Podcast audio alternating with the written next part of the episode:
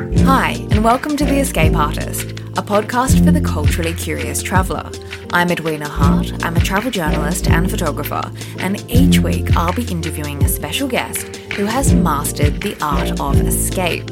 We'll unpack how travel has influenced their lives and creative endeavours. This podcast is pure escapism for those always dreaming of their next destination. My name is Jo Malone, and I am a traveller who loves the adventures of life and sees it through the power and the eyes of scent. Most of us immortalise our favourite travel moments with a photograph, but my guest today captures the essence of a place by bottling it as a perfume. Jo Malone's extraordinary sense of smell made her one of Britain's most iconic figures in the beauty industry, and the scent of lime, basil, and mandarin is still synonymous with her name today. It was an incredible success story. From modest beginnings, she rose to build her global fragrance empire. After enduring a five year hiatus from creating perfumes, following the sale of her namesake brand Jo Malone London, it was actually a tropical holiday that cured an artistic block. On the white, sandy beaches of Turks and Caicos, her latest passion project, Jo Loves, was born with a burst of citrusy pomelo. Her travel stories take us from the jasmine scented streets in the south of France to the spice souks of Dubai, the mountains of Montana, and Jordan's ancient ruins. Here's Jo Malone, CBE. Hi, Jo. It's such a treat to have you on the podcast. I'm so looking forward to uncovering your travel adventures through the lens of scent. How are you? I'm good, thank you, Edwina. And, and I mean, what a joy to do this kind of interview, just to talk about travel and adventures, and um, and boy, have I had a few. Oh, I'm so looking forward to hearing them. but to begin with, where in the world are you at the moment? I'm at home in London, and it today it is going to be a very, very, very hot day. So we're we're getting all the terrace ready and um, just going to enjoy the, the beautiful blue skies in London. You're having a real heat wave, aren't you? We are. this weekend it's 32. I mean, I know in Australia this is completely um, something you're used to, but here in London we normally have uh, a little bit of drizzle. But no, we've got five days of beautiful sunshine, and you can just see people. It's so when the sun comes out, it makes everybody smile, doesn't it? Oh, it sure does. So you're based in London, where your brick and mortar Jo Love store is. For those who are listening who have not visited Belgravia before, what's that little pocket of London like? Well, I had my first job in the shop that I have now, number 42 Elizabeth Street, when I was 16 years old. So I haven't really wandered that far away from retail. So at the time it was, uh, there was a little flower shop and a little delicatessen. It's Elizabeth Street is, was then and is now a street of shopkeepers. And so there's the baker, there's the hat maker, there's the Italian deli, there's the, the ice cream parlor, there's the, I'm the candle maker. And we are just, we're all a group of people that love shopkeeping and love the products that we create. And it's just like, like you've walked down a little street in, in the south of France or Italy and the cobble streets and the umbrellas up and people, white tablecloths. And it has this just amazing entrepreneurial air to it and heartbeat. And that's where the all the shops are adorned with those silk floral decorations, like Peggy yes. Porschen, and like that's it's just one of the most beautiful streets in London, I think. Everybody makes such an effort, you know. And Peggy, actually, in all fairness, she was one of the very first people to do it.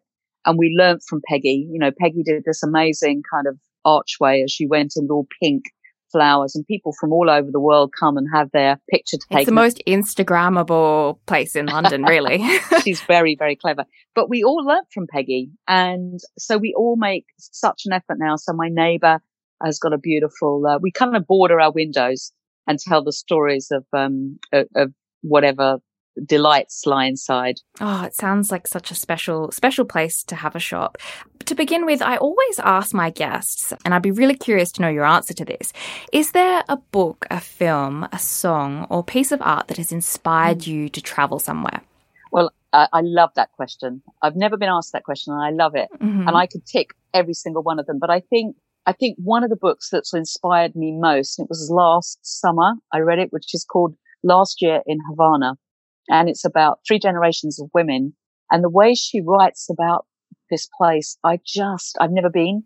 I've never been to that part of the world. I just want to go. And she writes about the color, the texture, the smell. So it, just, I read this book with tears running down my face because you just think how people fall in love with their country, even though some of it may be incredibly difficult, you know, to have lived through.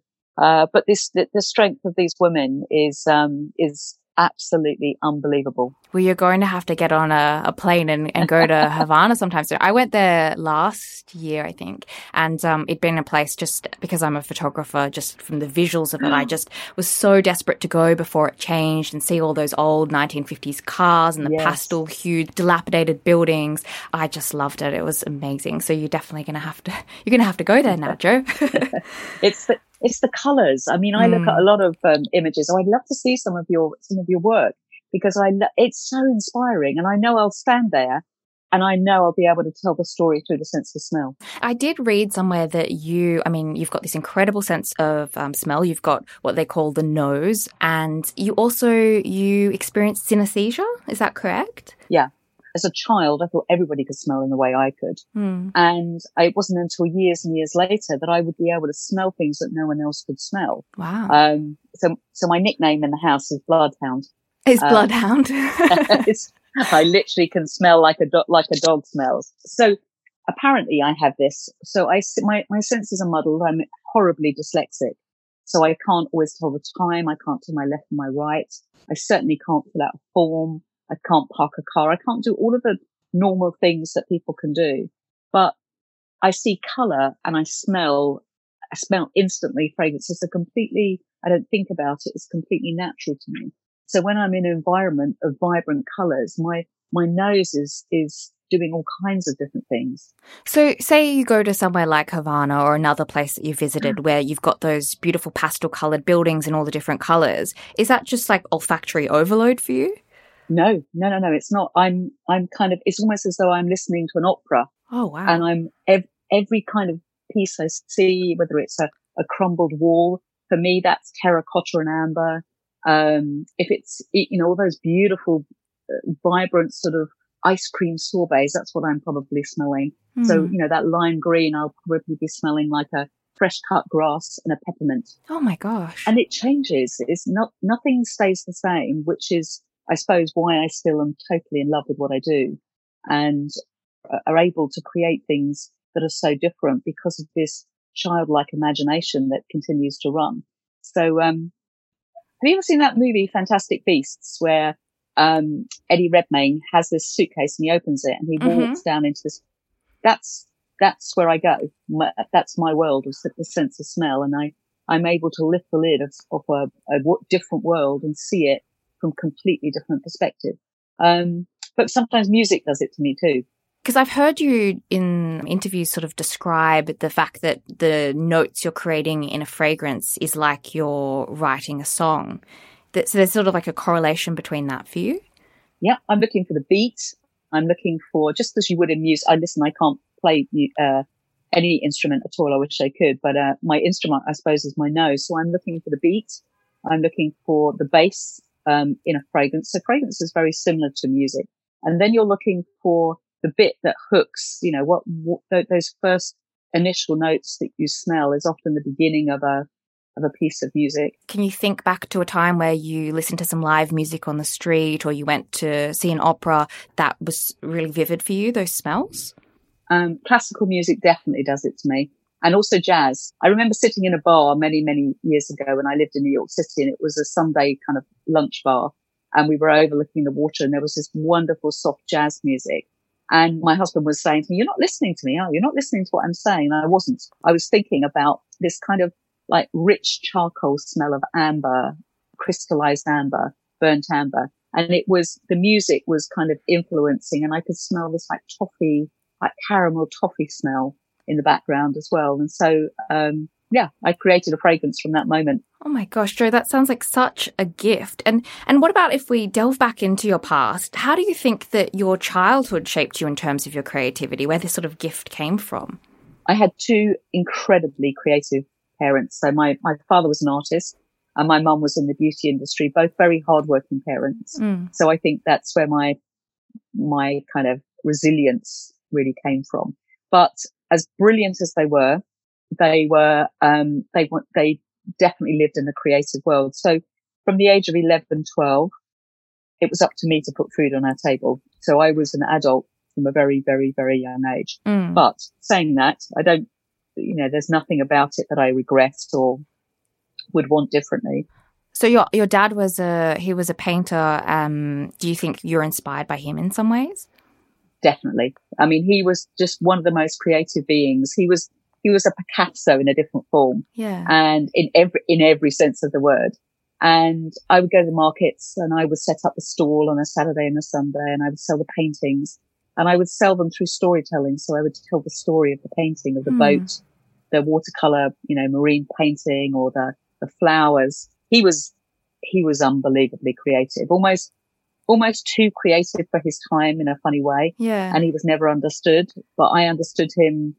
I just loved my father. I loved his spirit and I still have it today, that respect for people that think differently and allow their creativity to sometimes not be very comfortable. You know, sometimes art is not always there for us to enjoy and look at. Mm. Art is telling you a story of someone's life or uh, recording history or doing different things and you're looking at life through their eyes. And sometimes that can be uncomfortable.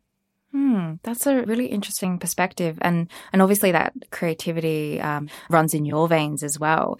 You know, you talk about storytelling and how you developed that at a young age, and I'm really interested to hear some of your your travel stories because I, I think you're gonna you're gonna really transport us to the places that you've been.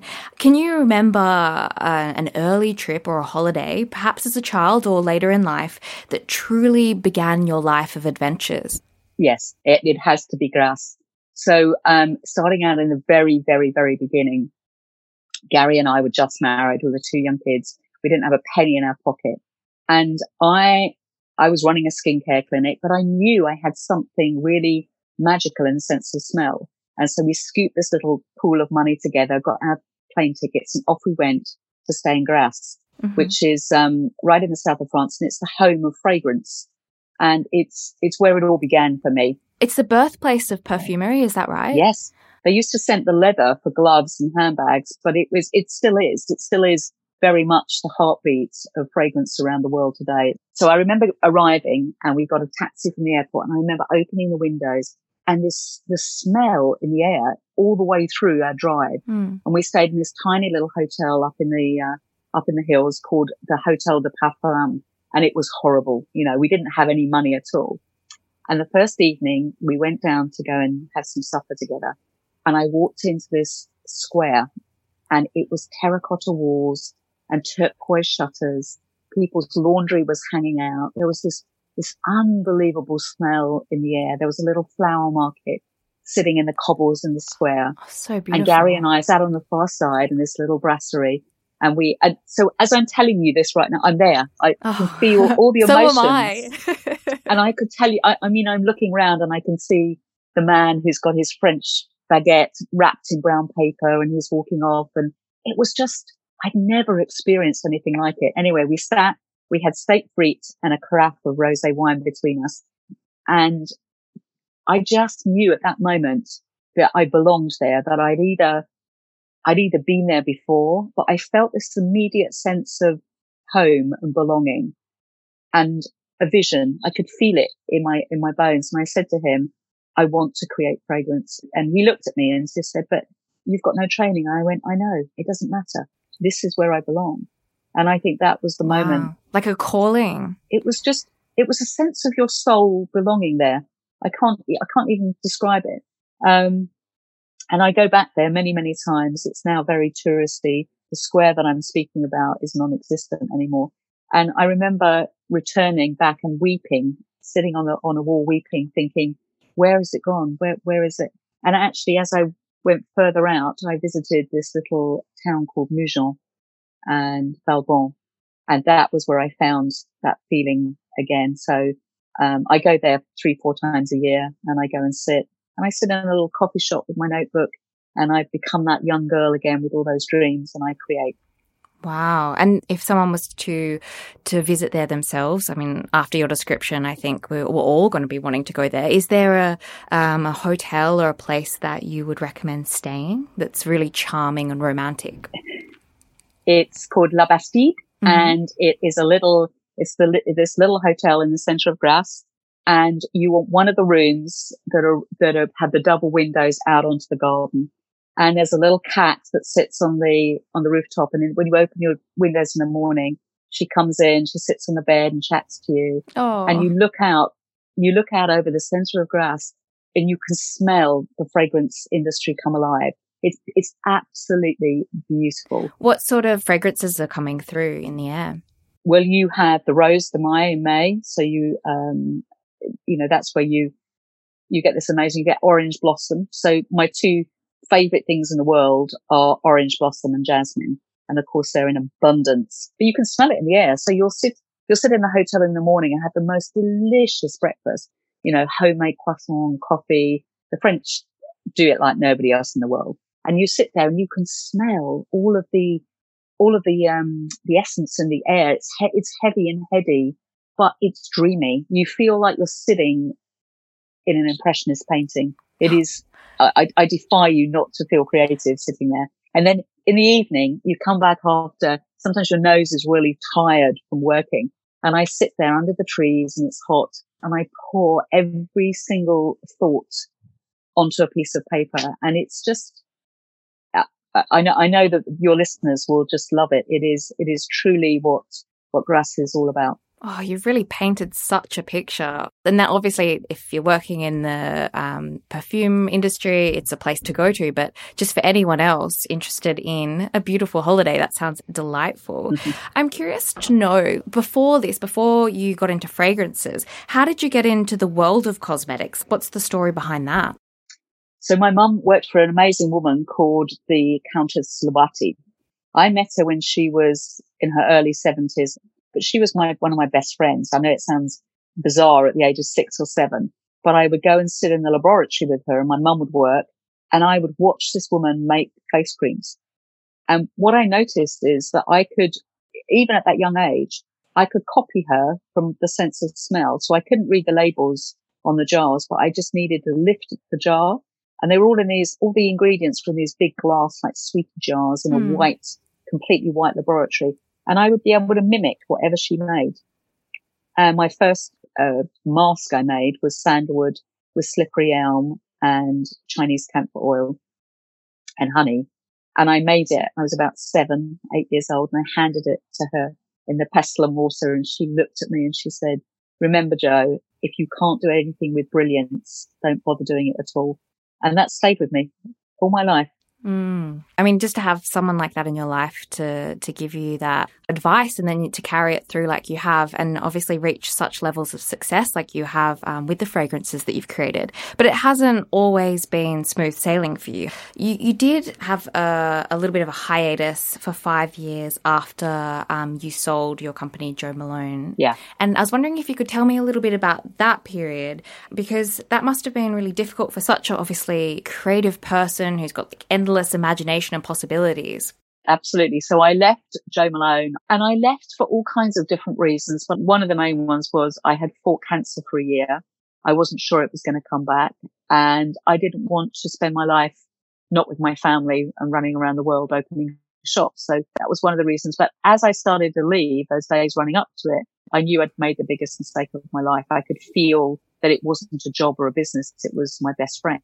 Mm but I'd signed the deal and I had to walk away. So that five years was one of the worst five years of my life. I just lost who I was. I didn't know who, who I was going to be ever again. Was I ever going to create? So for five years, I didn't create fragrance at all. Wow, that must have been torture. It, it was, uh, I mean, now when I look at it, God, I've turned it around. I'm, I'm living my best life right now. So, and I wouldn't be living that, I don't think. Hmm. So I decided I was too young to uh, sit there and moan and, and regret. And I was too old to really start something completely from scratch. The only thing I knew, I knew I could create fragrance like no one else in the world. So I went back to it. Uh, but of course it didn't come back naturally. And then I got incredibly anxious and, and, uh, I felt I'd missed my moment in life. And I, I know your listeners, some people will connect to this and you just feel I, I made a mistake. I, it, it's never going to come back. And you know what? I'm telling those people right now, it does come back. You just have to find it again. You have to fall in love again. And I did. so I went, uh, I, I couldn't create, I could create fragrance, but I couldn't create memorable fragrances. I'd lost my Jo touch. That's, that's the only thing I can describe it as. So I went to this amazing place called Parrot Cay in the Turks and Caicos. It was a desert island, just a brasserie shack and your villas and a white beach. And I would walk up the beach every single day and I was crying. I was walking up the, up the beach crying, saying to myself, God, you know, I just, why can't I create? Why can't I, where is it gone?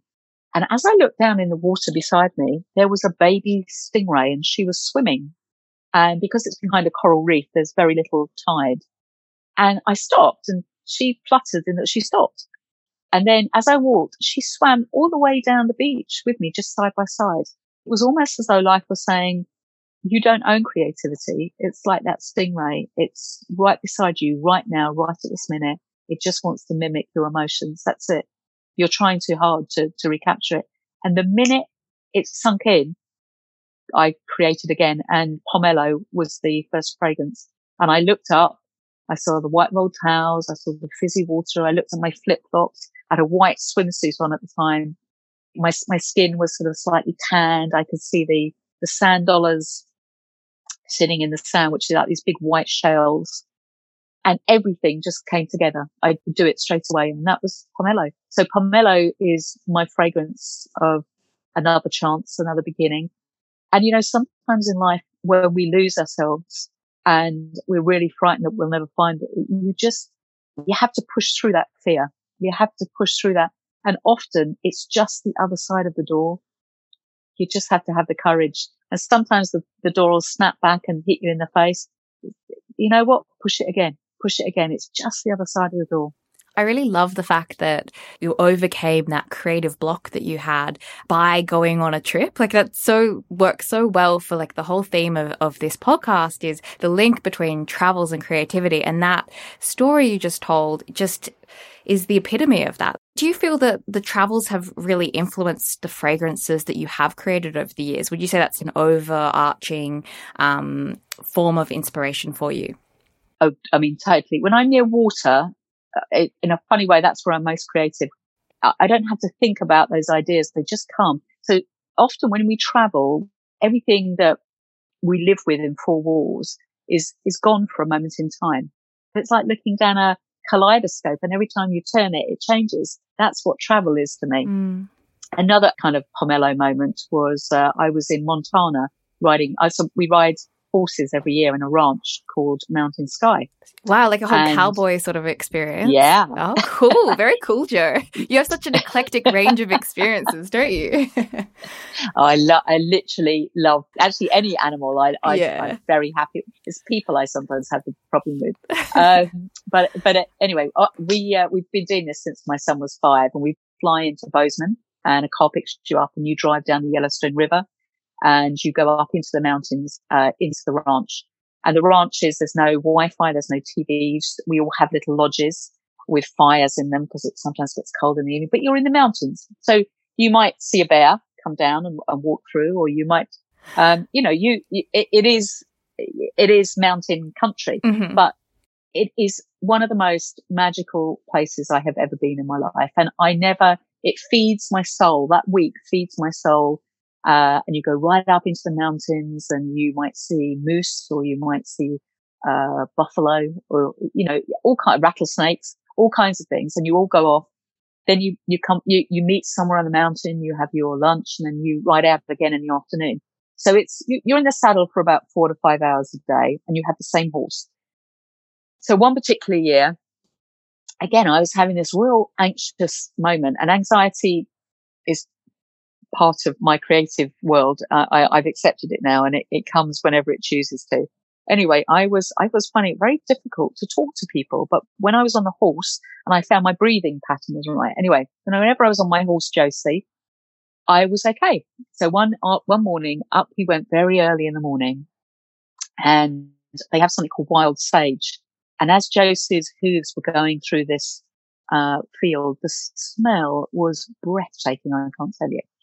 And then when we got to the top, there was this shingle drop and we had to get down there. And I'm not a experienced horsewoman and I couldn't get down. Hmm. And the cowboy had gone down with all the group and I was sobbing thinking, I'm going to, I can't get the horse down and I can't get myself down and I don't know what to do. So the cowboy comes up, luckily very good looking, Brian comes up and he says, That's essential for this story. there was, there was very good looking. Um, so he said, um, he said, Jo, trust the horse. She knows. And he looked at Josie and he said, Josie, Jo, Jo's really scared and she can't get down. He said, loosen the reins and pat her and tell her. Well, I did. This horse, I never did a thing. She got me down. And when I got back to the ranch, I got off the horse and I felt, I felt a spiritual moment had happened. And this horse walked towards me and put her whole head into my stomach. Hmm. And she stood there enough to say, it's okay. It's all right. We're okay. And from that Oh. minute, I was, I was never scared again. So there's so many wonderful moments. And you created a fragrance from that experience. yeah, called Smoke plum and leather. So smoke plum and leather is the leather of the saddle. It's the, it's the burning. It's got the wild sage in it and it's got the spirit of Josie Oh that helped god! me. It's, a, it's a strong, powerful, it, it's not for the faint hearted, that one. It's a moment whenever I smell it, I think of that horse. She's now a very old mare, a bit like Mm. me. and I always go and see her and I stroke her and she knows me and I know her. So it's all these, all the, you know, the fragrances I create have all got very emotional stories. It's like you bottle those experiences and then we all, by smelling them, get to sort of share in them with you. You know, that's like an experience that's so, you're so immersed in nature. Are you someone who's drawn to nature or have you got a, a favorite city that you love? Um, I love nature, but I'm not, as I said, I'm not the bravest person in the world. So I, I kind of do like four walls and white sheets. I've got to be really honest. Uh, favorite city. I lived in New York for a long time and New York's got hundreds of hidden gems, but I think one of them is an art gallery called the Neue, Neue Gallery. And it's Mhm. up on, uh, Fifth and I can't remember the cross street, but it's, it's right on the corner. Upper East Side, right? Upper East. Exactly. It's right by the park. So if you've been in the Met, you just cross over and it is, it's owned by Ronald Lauder and it houses some of the most amazing art. So my son and I adore art galleries and we will walk around for hours and hours. But within this particular gallery is a painting called Woman in Gold by Gustav Klimt. Ah. My God, I just, if ever I had dinner with four people in the world, I'd love to sit and hear her story because this woman, she's so beautiful and he paints women with these blocks of color, but of course she is painted with blocks of gold. And we Mm. sat there, Joshie and I, and we looked at this woman and I wept and so did he. And I said, what are you crying for? And he said, can you imagine what this painting has seen? And I, I was feeling exactly the same emotion. Hmm.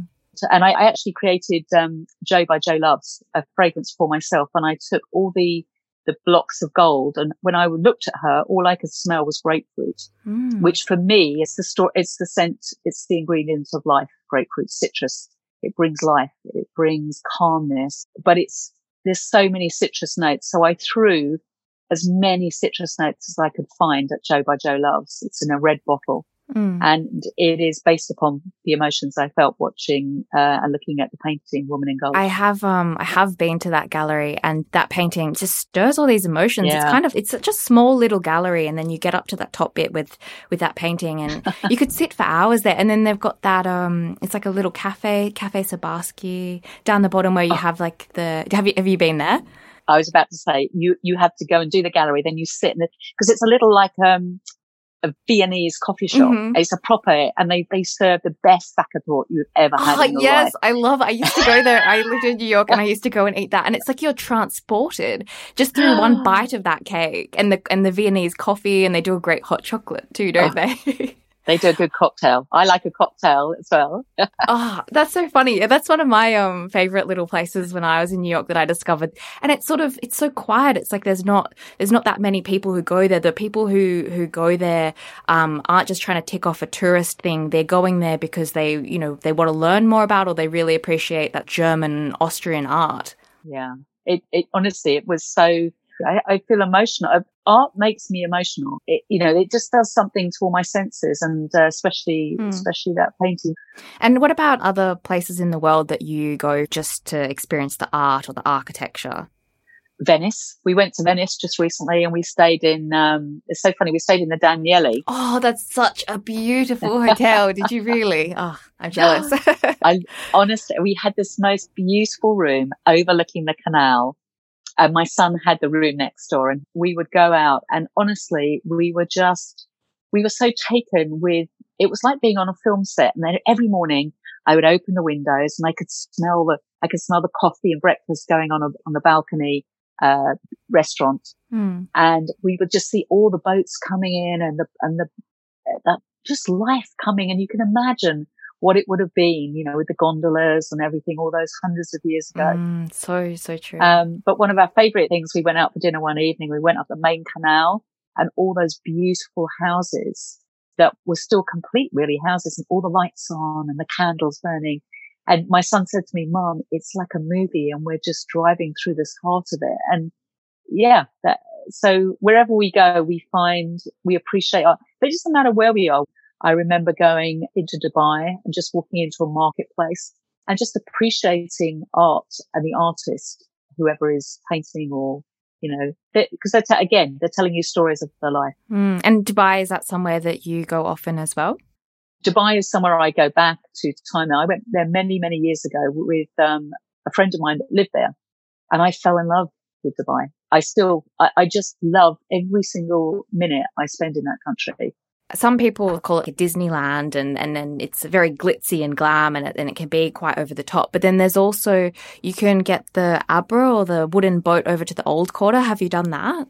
So I don't see the glitzy side. I do all the things that I find emotionally I connect with. So getting the little boat and going over to the markets and smelling the spices. And, Those souks are sort um, of piled high with with oh. the spices and the dried rose petals and the glittering gold. I mean, they're so beautiful. I love things like the bakors they have. Do, do, do you know what that is? No.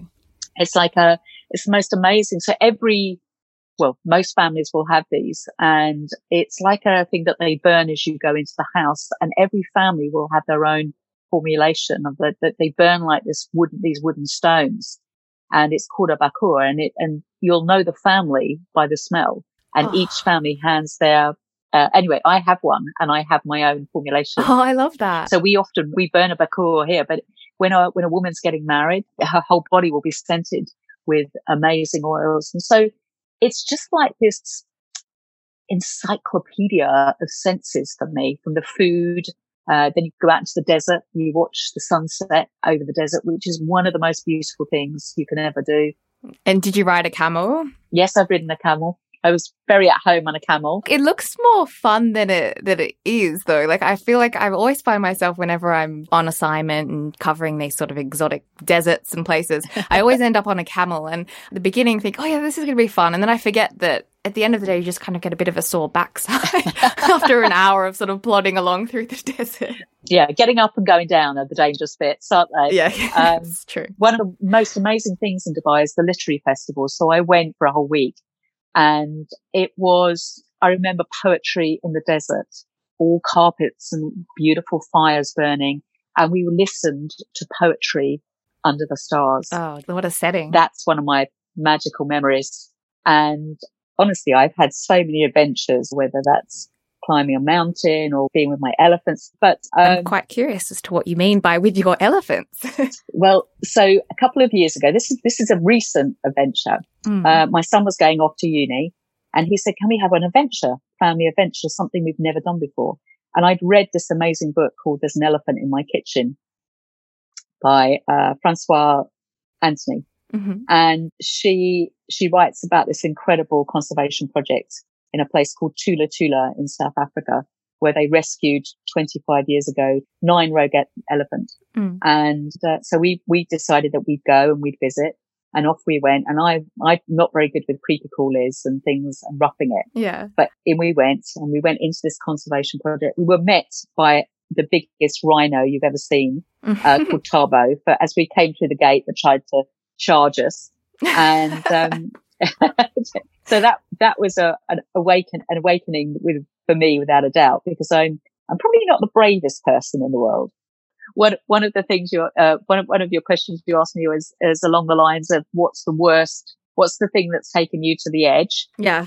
And that would definitely have been camping in Thula Thula when the monkeys ransacked my and the and the baboons chased me. Oh, that gosh. that took me nightmare. way out my comfort zone. In fact, I cried. I packed up and said, "I." Uh, and the monkeys took all my belts, my face cream, and they were all Oh, sitting in the trees, looking at me and laughing. And I burst into tears, grabbed my pillow, and said, "I want to go home." Oh, and um, I had to go to the main main camp with four walls when I felt really safe. So anyway, we we the following day we went out very early in the morning, got in the truck. The smells, by the way, when the um, when it all wakes up is just unbelievable. And then suddenly I could smell a smell that I had never smelt before. And can you believe it? It was the elephant oh, okay. and it, it was this beautiful, warm, um, I can't even describe it, it, but it was, it was an earthy smell, but a clean, a really clean smell. And round the corner there they were. And from that minute, I just fell in love with these elephants and I think they fell in love with me. They knew who I was. They, uh, they came, they come very close to the truck. They Hmm. smell you. They sniff you. So you're both there sort of smelling each other as a, as a way of greeting and getting to know each other. Well, apparently elephants never forget your smell ever. And the day that we left, the day that we left, we, uh, they all came to the house and the whole herd Oh, and I cried and I wept.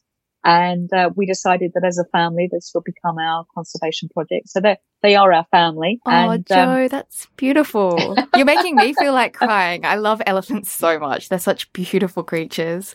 there's so many magical moments. You go out twice a day in the truck and you see the elephants every day and the rhino. So Thabo will come up and Thabo was raised by humans. So he's not scared of humans, but you know, a, a two ton rhino heading towards you. So he'll come and you'll scratch his ears. You'll, you have to stay in the truck, but he loves human contact. So he'll follow the truck. And then sundowners, which are literally some of the most beautiful moments I can remember. Mm. I did notice throughout the stories that you've been telling, you know, you'll bring up something that you ate or a nice breakfast or a moment around coffee or cake or something like that. Does the sense of smell and taste, they're so intrinsically linked. Presumably that makes you a real foodie as well. Oh, I love, I mean, I love cooking and I Mhm. love ingredients and I love learning. And I think when I went to Thailand many, many years ago, that was when I fell in love with food. Mm. And Thai food is is particularly fragrant with all the herbs and everything that they're using in Oh, it. the, the freshness. And Yeah. we went there for an Indian wedding and it w- went on for 10 days and it was magical. Where in Thailand are you? Phuket in the Amanpuri. Oh gosh. Oh, it was, it was beautiful. Because that hotel is like a tropical paradise hidden away amongst coconut groves or the shores of the Andaman Sea. I mean, it's just gorgeous. And so you're sitting there and you were, what, what were you eating at this hotel? So they had, well, that that they came out. We had a whole lot of people for lunch, so we were drinking lovely ice cold rosé. I, I should I should think, uh, and it was a pomelo and cashew salad with like grilled chicken, and then they'd done these amazing vegetable Thai dumplings. But everything was so light. Everything had this citrus uh, kind of feel to it. And then at the end, they came in with this big plate, and they had shaved mango into the thinnest slices you can ever imagine. But it was like a carpaccio of mango and they had grated lime over the top and a spice and lime juice. And that was our dessert. And actually I, we just relaunched a fragrance called mango and Thai lime and it's based upon that moment where Ah. Oyen King brought out mango and, and it, when you smell the fragrance, it's the smell of summer. It, Ah. you smell it, you smell the honey mango, you smell the, that, that wonderful cologne note that lime gives you and this wonderful like fresh ginger just in the heart of it, some slight white freesia notes in it. And it, you smell it and you feel yourself smile and think that's holiday. Oh. That's the smell of summer holidays. And that was Phuket. Yeah, whenever I go, I always order that mango sticky rice. The the mangoes there are particularly special. I haven't been able to recreate it at home, but they drizzle it with the coconut, and it's one of my favorite desserts. I think. It's, it became one of our favorite things. And so stayed with us. Oh, I love that. Um, what about so you've got so many sort of stamps in your passport? Have you have you got a secret place that you've discovered on your travels that you would be happy to share with us? I think one of the places, I wouldn't say secret, but I don't talk about it a, a lot. I don't, I don't know why. I went to Jordan many years ago and, uh, it was just one of the most going to Petra. Uh, and at that time I was able to go down by horseback. I mean, I'm talking now probably 30 years ago. So a long, long time ago. Mm. And we went down the Siq in, in horseback and it, it struck, it, it was such a powerful, a powerful thing in Jordan. So pe- most people will visit Petra or they'll go down to the water to Aqaba, mm. but there's a place called Jerash and it is one of the most complete Roman, uh, cities and it's a ruin. And we took a picnic and we sat, and as the sun went down, we sat in the city of Jerash in the ruins and had a picnic. And you walk down the streets and you can see where the chariot wheels. It's like, it is like literally walking back in history. And you can see some of the little shops. And I remember walking into this one particular space and it was a ruin. And I felt this, I felt that feeling like I felt in Grasse. and I said to the guide, I said, um, Oh my God, I feel, I feel like I connect this. And he said, uh, this would have been the quarter for the, the, the, palace. And you could very well be sitting in the apothecary. Uh, You're what joking. would have been, I know. No, I'm not. I'm not. And it had like marble slabs that would have been the walls. And that was a really, I don't think I've shared that story before. Um, but when you asked that question, I, it was like, that was a moment that most people would say, of course it wasn't. Absolutely. But for me, something happened again, like in, like when I stood there and he said, because the perfumer would have been part of a royal court. Mm. They were an important part, you know, fragrances so much more, uh, was so much more important in that, in that moment in history. Mm. And, uh, a, a, royal perfumer would have been the ones blending and maybe burning the things for that bakura I was telling you about. So mm. I could very well have been standing a thousand years ago in the same same shoes. It's really interesting when you tell these stories because as a writer, I often will travel to places and maybe follow in the footsteps of uh, of a famous writer that I admire and, and, and go mm. like say Hemingway's house in Havana and, and, see where they, they lived and worked and, and to seek inspiration myself. So it's it's really fascinating through looking through your lens of scent that through history you're, you're going to places where it's the birthplace of perfumery or where it's had mm. this really strong connection. It's really special that you're you're sharing that with us. Um, is there a place that you're dreaming of escaping to next? One of the places I really, really want to visit for the again for that food and and smell is India. Mm. I want to go and see the because it's the color. You know, I want to I want to experience for myself the taste of the you know the food and the the amazing jazz, you know, eh, Indian jasmine is some of the best in the world. So I'd love to go and immerse myself in the world and see what we could create. Uh, one of my favorite hotels in the world is the Taj Lake Palace in Udaipur, which is in ah. Rajasthan, and it's straight out of a fairy tale. And um, you know, not only is it in the middle of, of this lake, the scent of the corridors is pure jasmine, just fresh jasmine. I think, Jo, you're going to have to go there. And then I want to smell the fragrances that you bottle from that experience and your travels there. Oh, I'm visualizing it right now and I can feel my but that creativity and that inspiration, like, yep, that's the place. That's where you're meant to be. Oh, Jo, thank you so much. I really, really enjoyed this conversation. And I don't think that I'll travel anywhere without giving some extra thought and attention to the scents that surround me. You've really inspired me. Oh, thank you. That was perfumer Jo Malone CBE. I hope you enjoyed the conversation as much as I did. You can visit the Jo Love store online, or if you're in London, why not wander down the ever so pretty Elizabeth Street and pop by her boutique in Belgravia. And thank you so much for listening.